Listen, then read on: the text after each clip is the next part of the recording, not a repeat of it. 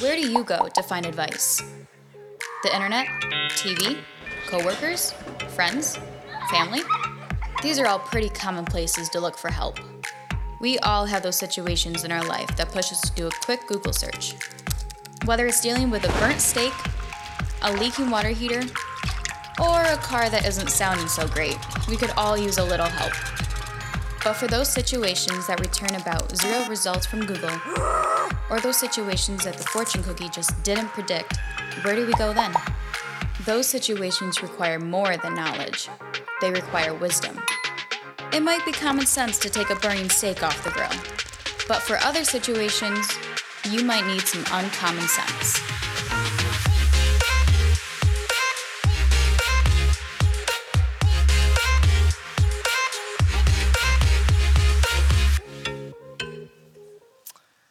Hey, good morning and welcome to Northridge Church. We're excited to have you here this morning. I want to welcome our campuses at Webster, Greece, Henrietta, Irondequoit, all of you who are watching online. And if you're a guest here this morning, a special welcome to you. Thanks for, for joining us this weekend. And you know, as you begin to experience Northridge Church and as you continue to experience Northridge Church, man, our hope and our prayer is that what could easily seem maybe like a crowd, a lot of people, begins to transition into what feels like a family, where you are welcomed, you are loved and cared uh, for. And as you begin to come Sunday after Sunday, it feels like almost like you're coming home. And so thanks for being here this morning and welcome to Northridge Church. And you know, last week we, we, we dove headfirst into this series called Uncommon Sense. And in this series, we're taking a, a, glance at the wisdom of the book of Proverbs, written by Solomon, one of the wisest men to ever walk the face of the earth. And in week one, it was really important. If you weren't here, we kind of established this foundation of wisdom, really answered the question where does wisdom come from? And Solomon, he said, hey, wisdom truly comes from the fear of the Lord. The beginning of knowledge is the fear of the Lord. And we, we kind of tackled what the fear of the Lord means. We broke it down into four words. It starts with this healthy fear of God, of knowing who he is and what he's capable of. We should be a little bit afraid, which leads us to this reverence of God, that I revere God for the position that he holds. And out of that reverence leads me to obey him. No matter whether I like it or not, I, I know God is the boss, He's sovereign, He's in control. And so I just submit to His ways. And out of that obedience, it leads us really to a posture of a lifestyle where we just live in this posture of worship where we are in awe of God. Every part and nook and cranny of God, everything we see, we're just in awe of how amazing God is. And Solomon said, hey, that is the foundation of true biblical wisdom, the fear of the Lord. And it's really important to understand that foundation because out of that foundation, over the next three weeks, we're gonna talk about areas in our life, really popular areas, where we need to take that foundation and apply it in our lives. And, and if there was ever a topic that we really needed wisdom today, it's sex. Because it, you, you know this already. Our culture is obsessed with sex. I mean, it's everywhere. I mean, sex has been used to, to sell everything from trucks to hamburgers. I mean, it's, it's, it's, all around. You, you drive on the highway, you see billboards, and there's, you know, sexual pictures. You, you, you see it in the magazines you read. You, you open up a screen, and, and there it is. It's all around us because our culture is obsessed with it. It's been one of the most popular topics for thousands of years, and it was true for God's word and in God's day and age. In Proverbs chapter 5, if you got your Bibles, you can go ahead and turn there because we need wisdom on the topic of sex. Proverbs chapter 5, I'd encourage you to grab your Bible and turn there. We're going to kind of walk through this chapter in the book of Proverbs. If you don't have a Bible, man, we will provide one for you. It's going to be on page 514 in the Northridge Bible. I'd also encourage you to, you know, go to your app and keep notes or grab your program, grab a pen, and write some of this stuff down. And in Proverbs chapter 5, it's kind of a unique passage in the Bible where Solomon, the author, the wisest man, one of the wisest men to ever walk the face of the earth, we know this because God gave him his wisdom. And what's interesting about Proverbs chapter 5 is Solomon, as a father, sits down with his son, much like a parent would do in our culture today. And he begins to talk to him about sex, the power of it, the danger of it. And what's great for us is we're given this window into this intimate conversation with a father and son. And he gives us insight as parents how to have this conversation, and he also gives us wisdom on how we should handle sex. We start in verse 1 of Proverbs chapter 5. It says this My son, pay attention to my wisdom, Turn your ear to my words of insight, that you may maintain discretion and your lips may preserve knowledge. And I love where Solomon starts with his son. He just simply says, Bud, this is really important. You're not gonna wanna kind of like lose track. You're, you're not gonna wanna fade out in this conversation. Lean in, son. Pay attention, listen up, because here's this might actually save you from a lot of pain and a lot of heartache later down in your, road, in your life. And if you're here this morning and you're a teenager, you're a college student, I'd really urge you today to lean in to pay attention, to do exactly what Solomon tells his son, because if you get this at a young age, it will spare you and it will save you from a lot of heartache, a lot of pain, and a lot of regret in your life. And that is exactly where Solomon starts this conversation with his son. Dude, pay attention. Please listen to my words. Don't ignore them. Don't, don't, don't think about something else because this is vital in your walk with God. And so he begins to warn him. He begins to warn him of the power and the damage sex can accomplish. He says this, Proverbs chapter 5, he says, For the lips of an adulterous woman drip honey, and her speech is smoother than oil. And now, when we read through this passage, one thing I want to make clear to you is, is it almost might seem like Solomon is kind of blaming women. It almost seemed like, hey, why is Solomon picking on women in this passage? And you just have to understand the reason why an adulterous woman is used is because he's talking to his son. If this was a, a, a, mother to a daughter relationship, it would be the adulterous man. But it's just a father to son, and so he's not picking on women here. He's just using the, the, the most, the greatest example for his son life that he will struggle with. And so he says to his son, Hey, this adulterous woman, she, her, her, her lips are smoother than oil, and she drips honey. And what he's saying is, Son, get this sexual sin is really appealing. Sexual sin looks good. It's desi- you will desire it, you will want it. In fact, in this culture, two things that were delicacies were honey and oil. They were two things that many people in this culture, in this context, desired after, they wanted, they wished they could have. And he's using that as an example to tell his son when it comes to sexual sin, you're gonna want it. You're gonna desire it. There's something in you that's gonna be drawn to it. I mean, we know this to be true. Because if, if, sin in general wasn't appealing, we wouldn't struggle with it so much, would we? But it's the fact that we actually lust after it, we desire it, that makes it so hard. And it's even harder with sexual sin. You're gonna want it even that much more. And so he says, Be careful because it might look good, but Proverbs, verse 4, it says, But in the end, she's as bitter as gall, a vinegar drink, sharp as a double edged sword. Her feet go down to death, her steps lead straight to the grave. She gives no thought to the way of her life. Her path wanders aimlessly, but she does not even know it. So he says to his son, Hey, listen, sexual sin is gonna look really good. You're gonna want it, you're gonna desire after it, but understand this sexual sin is damaging. It's damaging. It may look good, it may feel good, but it will cost you more than you can realize because she's as bitter as gall and her path leads to death. Her steps lead straight to the grave. And I love that, that imagery of steps because sexual sin doesn't just happen in one giant leap. It's a bunch of small, tiny steps that we take that lead us to the grave, that lead us to destruction. It's, it's over the course of time where we take small steps towards sexual sin that lead us to bad places. And he reminds his son, hey, it's gonna be appealing, but it's gonna cost you. It's gonna ruin you, it's gonna do damage in your life. So he begins to tell his son how we avoid it, like how you stay away from it. He drops this wisdom bomb on him. Verse 7, he says, Now then, my son, listen to me. Pay attention. Again, he, he tells, lean in here. Do not turn aside from what I say. Keep to the path far from her.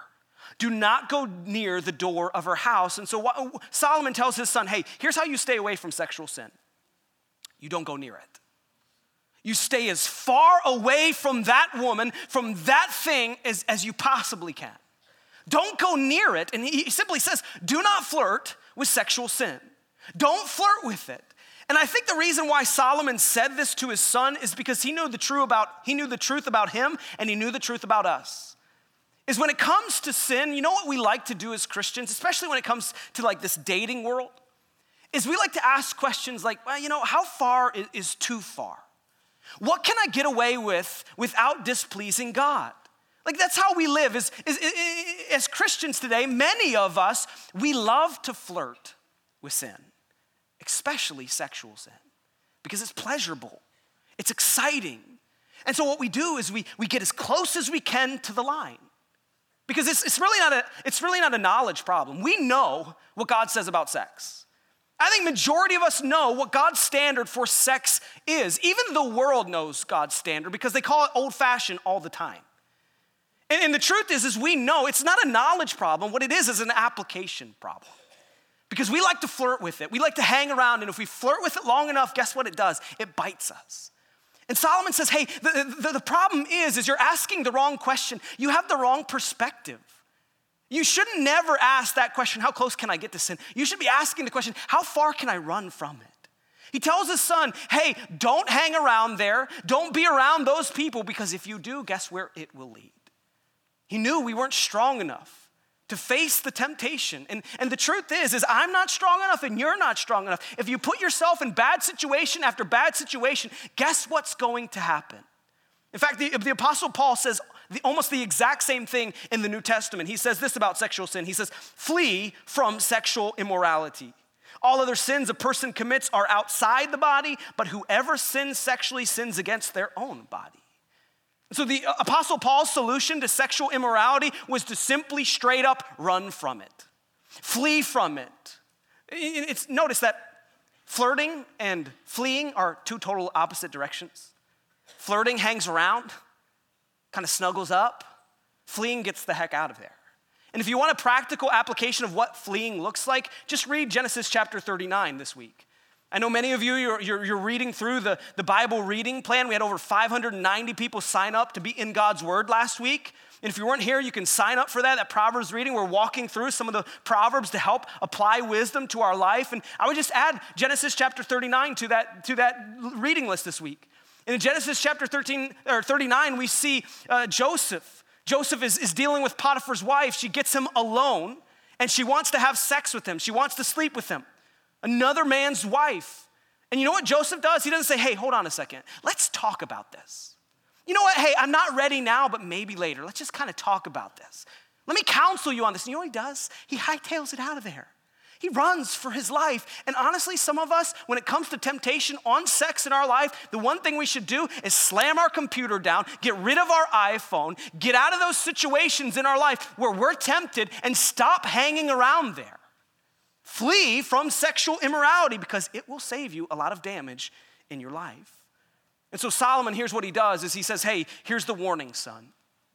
If, if, if you don't pay attention to this, you, you, you will cause a lot of heartache in your life. But let me show you, if you don't listen to my warning, what will happen in your life. Let me give you a glimpse into the future. Verse 9, he says, Lest you lose your honor to others and your dignity to the one who is cruel. Lest strangers feast on your wealth and your toil enriches the house of another. At the end of your life, you will groan. When your flesh and body are spent, you will say, How I hated discipline, how my heart spurned correction. I would not obey my teachers or turn my ear to my instructors, instructors, and I was soon in serious trouble in the assembly of God's people. And Solomon just shows him, his son the future if he doesn't listen to his warnings.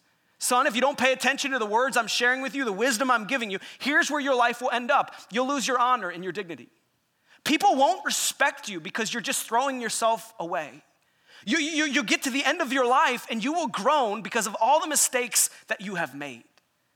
And you'll be in trouble with the people you love the most, God's people. And Solomon says to his son on the top of success, he says, if you don't listen to the warning, two things will happen.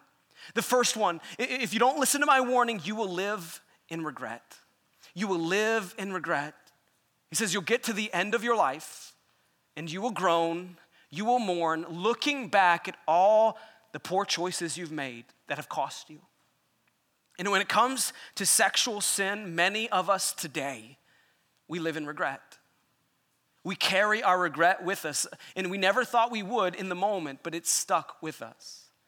Many of us today, we, we regret all the way back in our high school and college days where we made choices that we wish we could get back, and we didn't realize that that choice would stay with us even in the future of our marriage.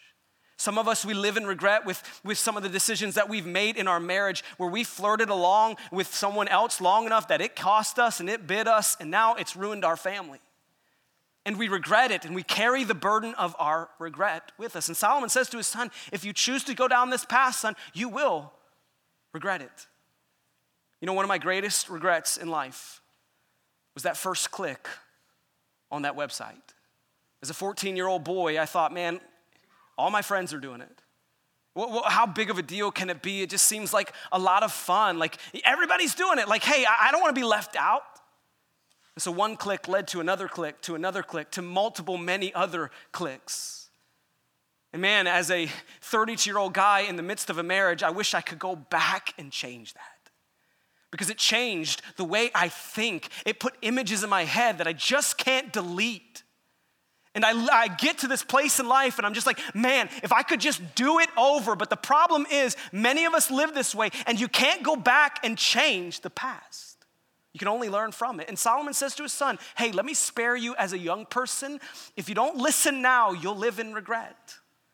Second thing he says to his son, if you don't listen to my warning, one, you'll live in regret. And then secondly, you'll lose your freedom. You'll lose the freedom that you desire. You know, here's one of the greatest schemes of our enemy is he loves to lie to us, especially when it comes to sex. And what he tells us is he says, look at the world.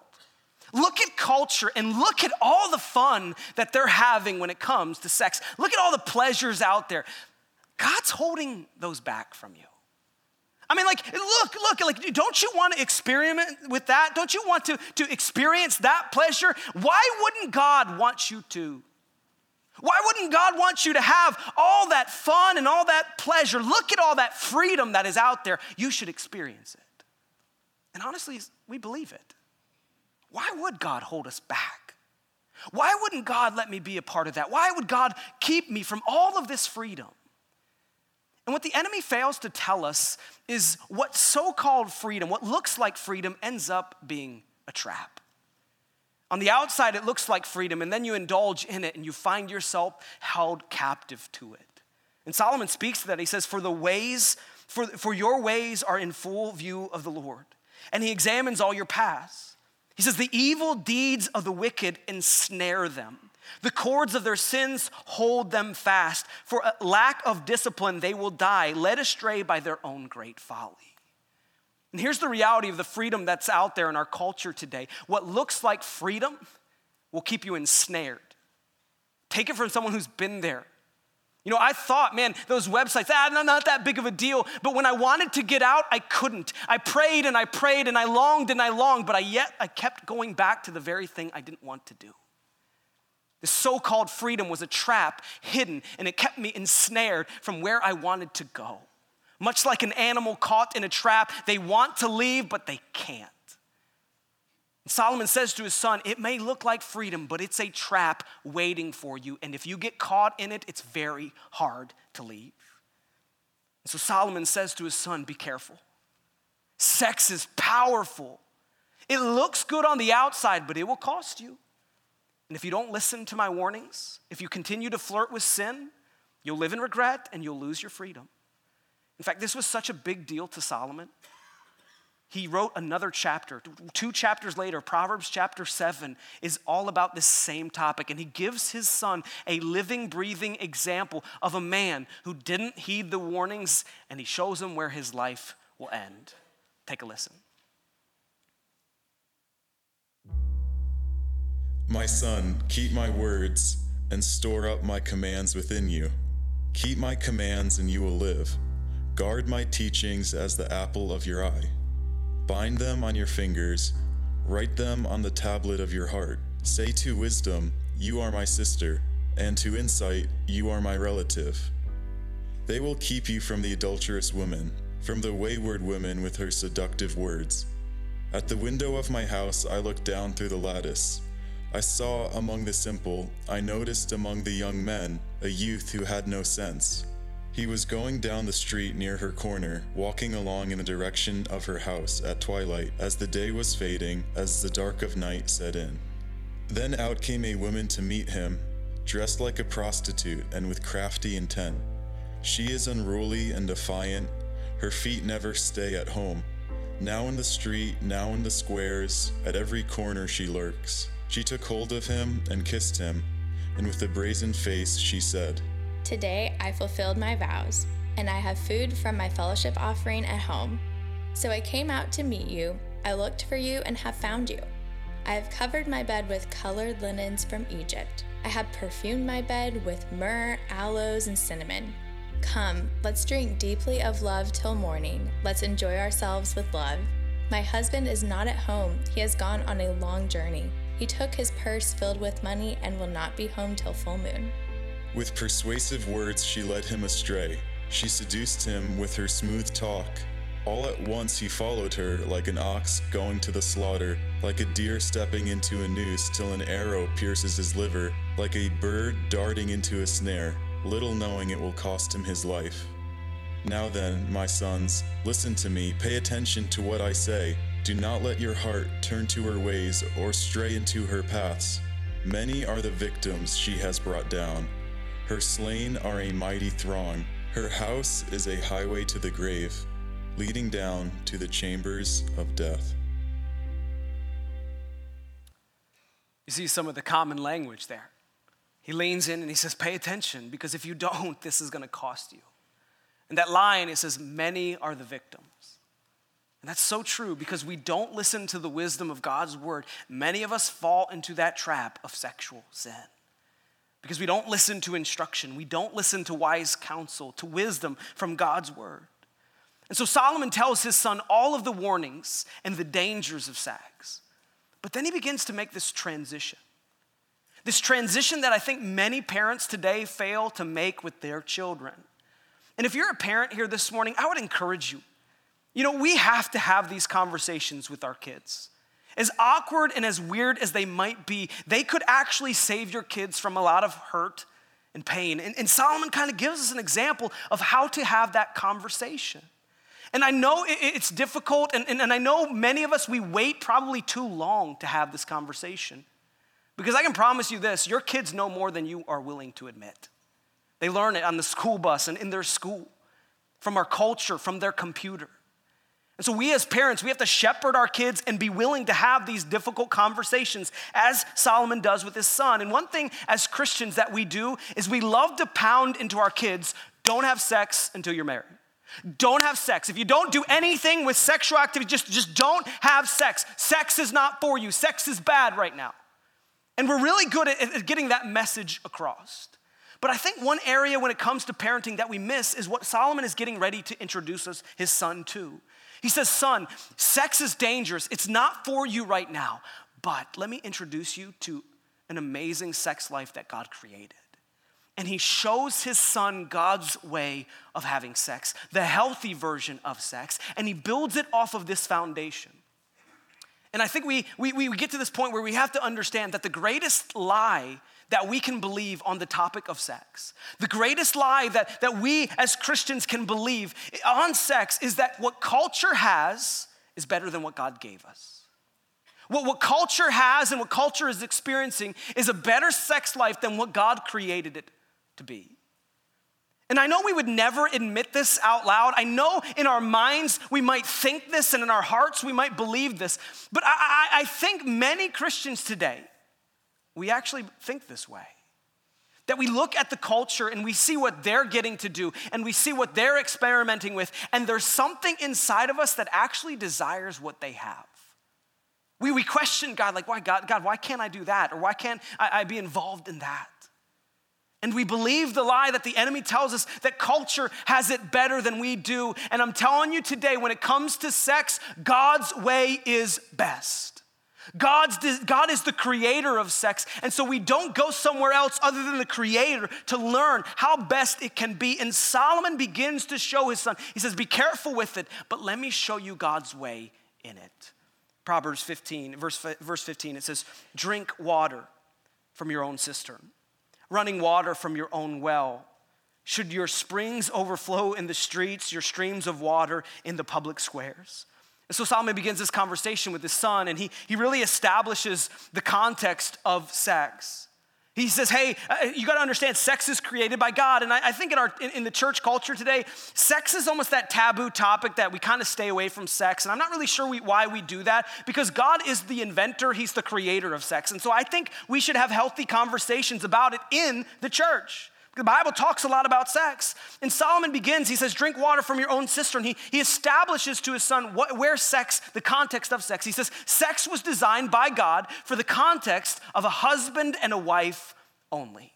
Let me say that again so we get that. Sex was designed by God for the context of a husband and a wife only. And now I recognize that this is not the most popular opinion in our culture today.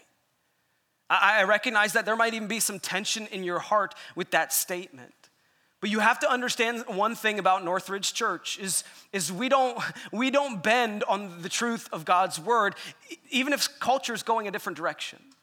We don't care at the end of the day what culture says. We get back to the truths of what God's word says. And the Bible is clear on sex that sex was created in the context of a marriage between a male and a female. And so, if you're here this morning and you are in a dating relationship, you're single, sex is not for you yet. It can be once you get married, but it's not created for a dating relationship. And if you're here this morning and you struggle with same sex attraction, you have to learn to, to submit to God's way, to be obedient to God's way, even though it's not easy, and not submit to those lustful pleasures. Much like a heterosexual with their lustful desires, their sinful lustful desires, has to say no. But I recognize uh, with same sex attraction, there is really no righteous outlet for that, which makes it very difficult and very hard. But we have to understand why God created sex and the context for it, and that's for a male and a female in a marriage only. It's not popular, but it's what his word says. Solomon continues, he says, Let them be yours alone. Never be shared with strangers. May your fountain be blessed, and may you rejoice in the wife of your youth. A loving doe, a graceful deer, may her breast satisfy you always. May you ever be intoxicated with her love. Why, my son, be intoxicated with another man's wife? Why embrace the bosom of a wayward woman? And so Solomon begins to, to lead his son. He says, Understand the right context, and let me show you what you're looking for. Because in marriage, we have to understand that sex is not the end all be all. It's actually just a pathway to what we're ultimately looking for. And, and many of us, we're searching in, in marriage and in relationships for really one word it's called intimacy. It's this relationship built on, on trust where you know each other at the core and you love being around each other.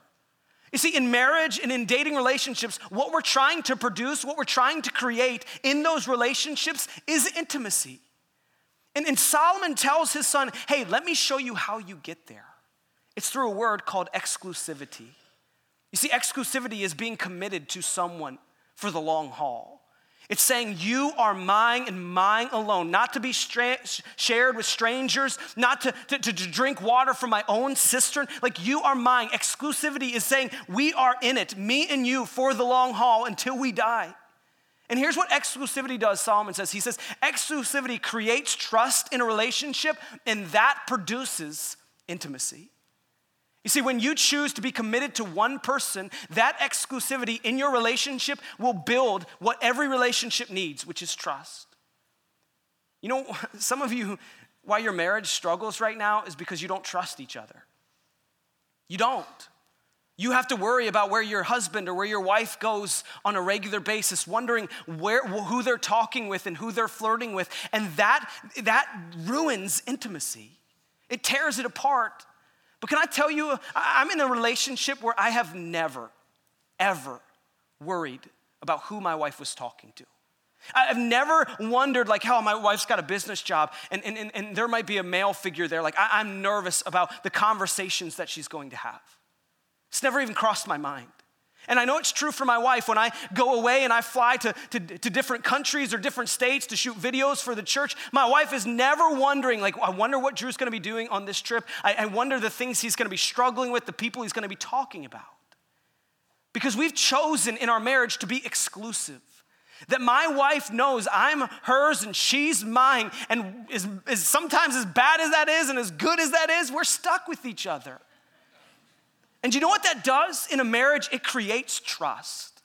Trust. And what that trust does is it produces intimacy, where we long to be together. We long to, to desire after one another. And Solomon says that's what we're looking for. The world says with sex, it says, hey, have sex when, with whoever, whenever you want. And the very thing they miss out on is the very thing we're all chasing after is intimacy. The goal is intimacy. And inside your marriage, you get that through exclusivity because that builds trust and it will create intimacy. But maybe you're here today and you're dating and you're like, how do I, how do I set myself up for the future? And I'm not really like exclusive with anybody. And so what am I chasing after? Well, you're chasing after something that's tied to exclusivity, which is called purity. You, you build your life on purity in what you look and how you act and what you do with the opposite sex because purity leads to exclusivity, which ultimately creates intimacy. It's a pathway where I'm single and I'm dating. I'm gonna, I'm gonna choose purity. I'm gonna save myself so I can be exclusive with somebody else for the long haul and so I can experience intimacy in my relationships. And so Solomon drops a lot of wisdom for us on the topic of sex. He warns us about the power and the danger of sex. He says, hey, be careful or you'll live in regret and you'll lose your freedom. But he also shows us the best way to experience sex in the right context and desiring after intimacy. And so, for all of us, we have to really ask this question how do I, as a single person, or how do I, as a married person, take this message home with me? How do I understand it? And how do I apply this wisdom to my life? And I want to break it down into two categories. First, I want to talk to the single people here this morning. The single people, and what I mean by single is you're not in the context of a marriage right now. It might, you might be dating, you might not be dating. You might be divorced and now single again. And here's what I would challenge you to understand and believe if you're single, waiting is worth it. Waiting is worth it. And I know that, that this is old fashioned, right? I know this doesn't make sense to our culture around us. In fact, man, as a you know 16 year old boy going to doctor's offices, 18, going getting medical checkups, and they would do testing, they would often ask me, "How many partners have you been with?" Well, I haven't been with anybody, and they'd be like, "Okay, tell me the truth. Your parents aren't here." I'm like, "No, it's serious. Like, the world doesn't understand it. They don't get it." That waiting is actually worth it. Like some people, we just believe like, hey, you know, you gotta, you gotta figure things out before you make the long-term commitment, right? No. In fact, I'll give you a piece of advice today. If you wanna ruin a relationship while you're dating, while you're single, have sex. Because what that will do is it will put expectations on your relationship and it will put pressure on your relationship that it's not yet ready for. And it will destroy your relationship. So Understand if you want to set your marriage, your future marriage up for success, waiting is worth it. It's worth it because purity paves the way to intimacy. Ultimately, what we're looking for is intimacy in that relationship for the long haul. And so, being pure, saving yourself in what you see and what you look at and how you treat women and men, it will pave the way to intimacy. You know, I've given a lot of gifts in my life big gifts, small gifts. And when it comes to dating, you know, what we think in our culture today is the greatest gift when it comes to the dating context is when that man gets on his knees and he gives uh, his, his future wife that diamond ring. Most women wait for that day, and most men save for that day. And we think, wow, that, that is the gift that every woman and every man can't wait to share. And I've experienced that. But let me tell you the greatest gift I believe that I have ever given in my life. It was the day that I stood before my wife on our wedding day and I looked her in the eyes and I said, I've waited for you. There were times where I didn't want to. There was temptation all along the way, and by no means was I perfect. But I could look my uh, wife in the eye and say, you know what? I want to be exclusive with you, and I want to enjoy the pleasure of sex with only you. And I believe in my heart it's one of the greatest gifts that I have ever given. And it set our marriage up for success. And I know right now, even hearing that, some of you just feel guilty and convicted immediately because maybe you made a mistake already. Maybe you gave that away. But the great thing about God is he, our God is a God of second chances. And He will forgive you of your sin and He will pave a way for you to experience purity and set your future marriage up for the future. So don't give up because waiting is worth it. Maybe you're here today and you're married. You're married, and so you're saying, like, what's my application? And I would just simply say this to our married couples sex is God's gift to you. Enjoy it. God created sex for the context of marriage between a man and a woman. And so, as Christians, we should enjoy it. We should revel in it. We should celebrate it. You know, I, I, I, one thing that's so great about the way God created sex is it, get, it just gets better with time. This might be TMI, but we're already talking about sex, so you know we'll just go we'll just go into it. I remember when Ashley and I first got married, and sex was amazing. It was awesome, and I was like, "Woo! This can't get any better." And then 12 years of marriage happened, and let me tell you, it's night and day from day one to day to year 12. And I've talked to, to older, mature couples who've been married for 40, 50 years, and they look at me and they just say, Drew, just wait. Just wait because it gets better with time. And that's the amazing thing about the way God created sex and an exclusive relationship as you get to build and get better at it together, not worrying about comparison, not worrying about other people invading that, but you just get to grow together as a couple, enjoying the gift that God gave you. Sex is a beautiful, pleasurable gift from God. And I think we as Christians, we should get to the place where we believe in God's way so much that the world actually looks at Christians and say, man, I want to experience sex like that. I think our culture today, if we as Christians would rise up and understand the way God created sex and live by it, I believe this with my whole heart, the world would start saying, you know what, we're missing what they have. And I'm just not sure we're there yet. You know what? Maybe you're here today and you're a, a, spouse, you're a husband or your wife, and you're just, you kind of throw your hands up in the air and you're just like, man, I just, I just want to have more sex in my relationship. I'm, I'm struggling right now because I feel like we don't have sex in our marriage. And you know what we do is we blame that other person in our relationship. Like, you just won't have sex with me. What's wrong with you? But maybe it's you. And what I would challenge uh, spouses to do is, you know, we, we talk about sex and we just think about the bedroom. But sex is way bigger than the bedroom. And if you want to have more sex in your relationship, maybe you need to start serving your spouse more, loving them, actually having a conversation with them, sitting down and, and meeting their needs that ultimately leads to the bedroom. So maybe it's about serving them, loving them, getting to know what makes them tick and what gets them wild and crazy, and stepping into that. Because God created sex. And so maybe the best application I will ever give you as a married couple at Northridge Church is maybe today you just simply go home and have sex. Amen, right? All the kids in the room are like, oh my gosh. because sex is way bigger than just a physical activity. Sex builds intimacy, it creates it in your marriage. And look what Solomon says to his son about his future wife. He says, May her breast satisfy you always, and may you ever be intoxicated with her love. Solomon says you should be love drunk off of your spouse, and you should desire them. I wonder how many of us have a marriage where we're intoxicated with each other.